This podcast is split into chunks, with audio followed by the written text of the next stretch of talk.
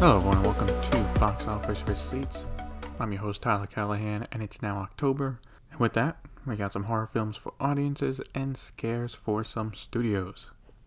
Let's get to the domestic top five.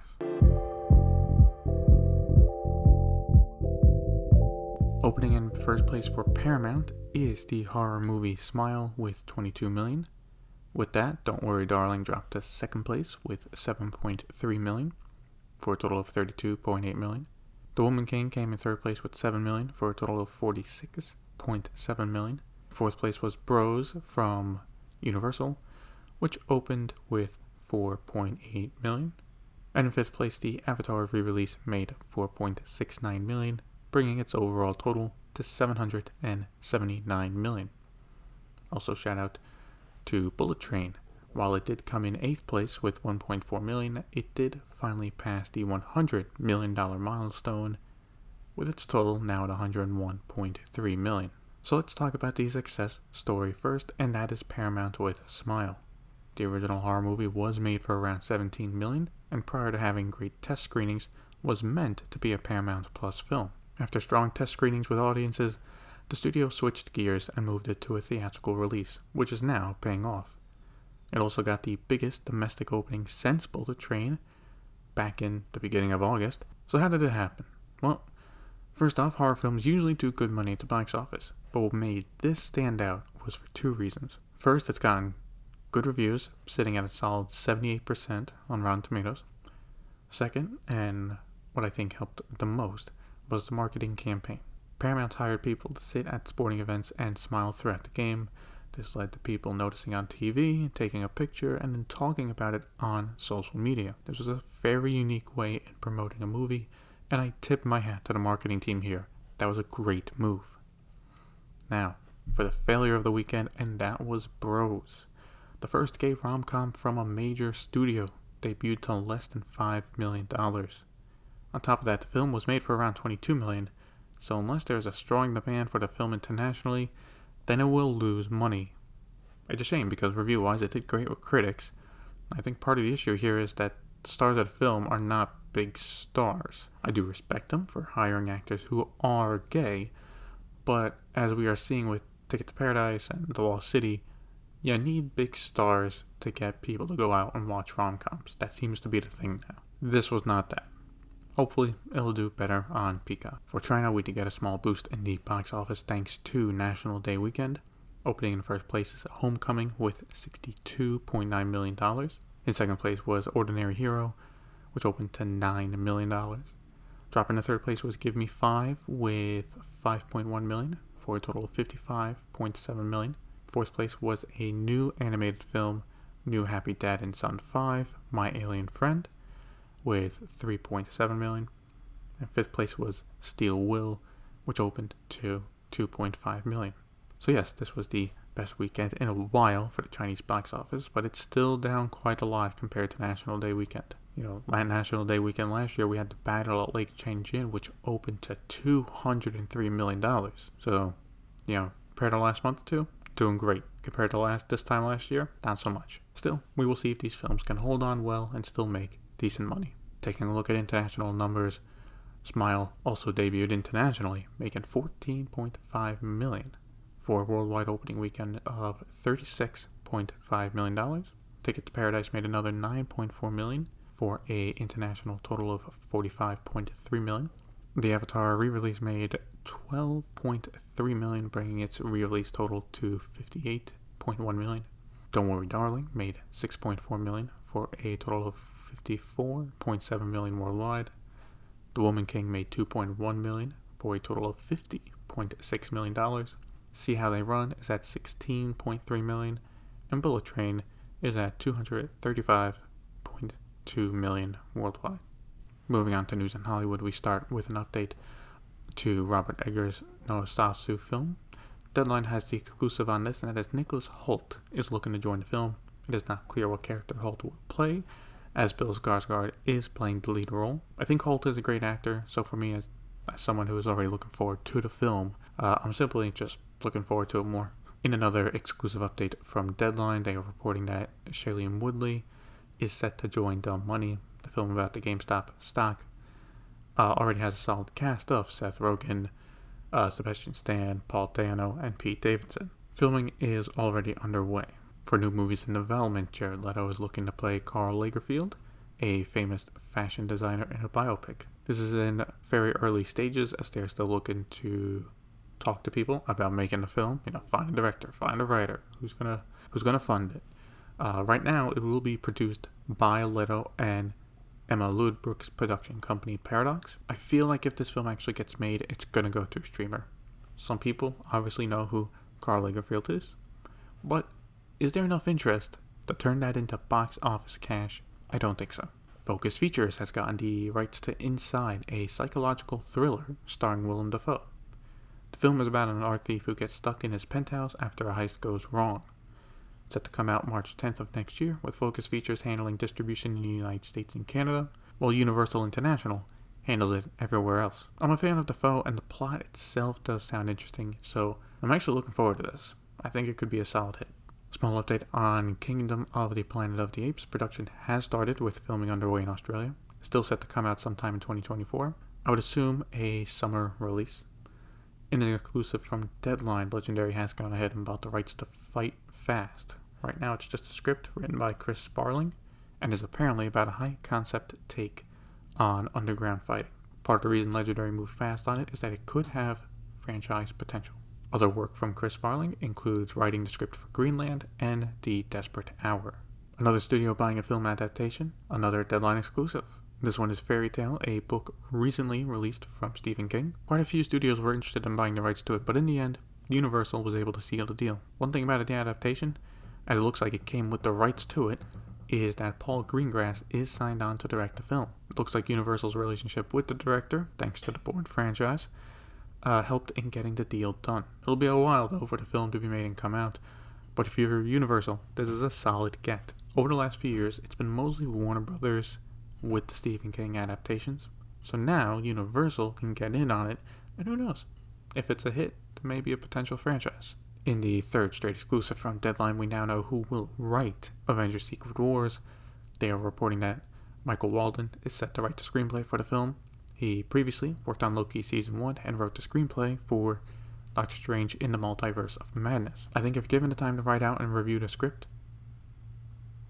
he is a solid choice. Personally, I think Loki is one of the stronger Marvel shows, and for the most part, through Doctor Strange, it was good plot wise, though there could have been more character development for Doctor Strange. You know, I'm not saying it's perfect. This is a this is a whole different beast though, with having now to write for multiple characters in a film that will probably be close to three hours. Uh, it's going to be a challenging task for him, but uh, I think he's up for it. Looking at release dates, Universal has set a date for another M. Night Shyamalan film set to come out April 5th, 2024. This will be his next film after his upcoming one, Knock at the Cabin, comes out next February. As of now, that is the only film set to be released that weekend, so not much to say uh, regarding potential competition. We also got release dates from Lionsgate for next year. The Expendables 4 will come out September 22nd next year, and there's a comedy called About My Father set to come out May 26th. It'll be counter programming to The Little Mermaid on Memorial Day weekend. Another comedy, which will be from Adele Lim, will come out June 23rd next year. And we got big news for Netflix and theaters. Netflix and major theater chains were able to make a deal, and Glass Onion will play in theaters around the country. Yes, this includes AMC, Regal, and Cinemark.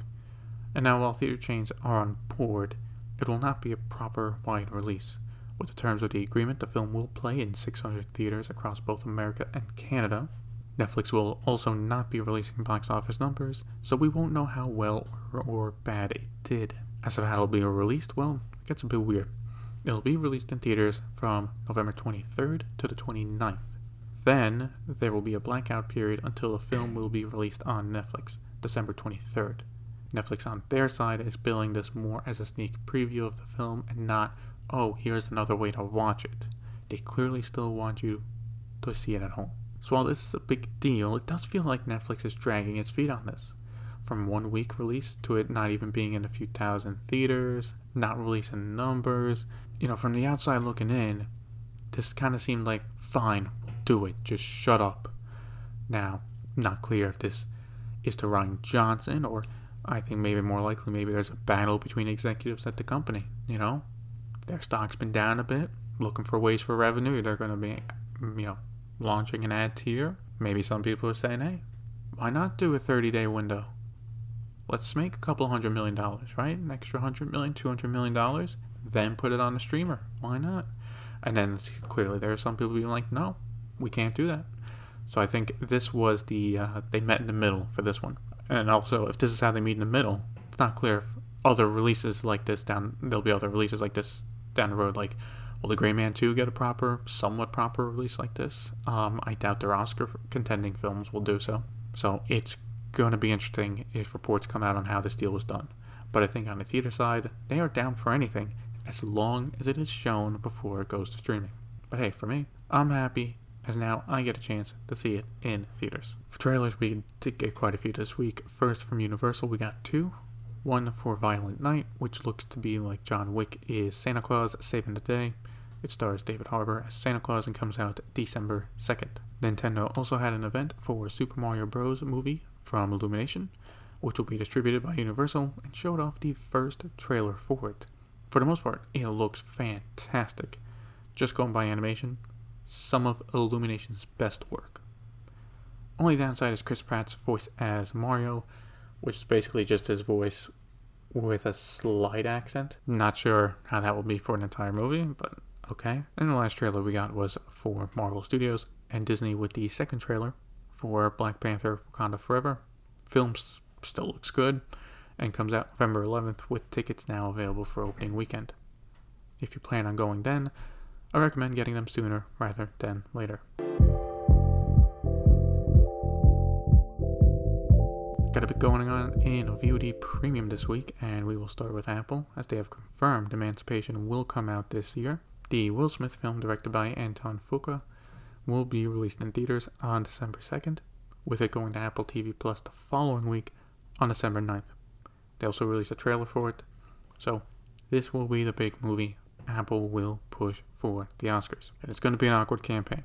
If I remember right, Will Smith can be nominated and still win Best Actor, but he would not be allowed to attend the event, uh, so someone would have to accept the award on his behalf. Besides that possible issue, this looks to be a solid Oscar film and will likely get a few nominations. In an exclusive from Deadline about a film I don't think many were asking for, uh, The Animal 2 might be in development. The first one is a Rob Schneider film released back in 2001, and Deadline is reporting Rob Schneider himself has co written a script for the sequel and will star in it.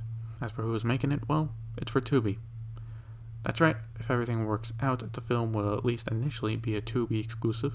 Tubi is owned by Fox, and a report says this hinges on Fox closing a deal with production company Revolution. If so, it'll be greenlit and it will move ahead. Now, Tubi has made some original movies already. This is not new, and obviously the idea is to get more people to use the service. More people using it means more ad money and more income. But unless they spend a decent amount making and advertising the film, I don't think people will even know it'll be out there whenever they do release it. If I was them, I'd be focused on a strong marketing push to get people to know that what Tubi is, how to use it, and highlight the Animal 2 being some of the exclusive content they have. Small update on Peacock during an interview with CNBC.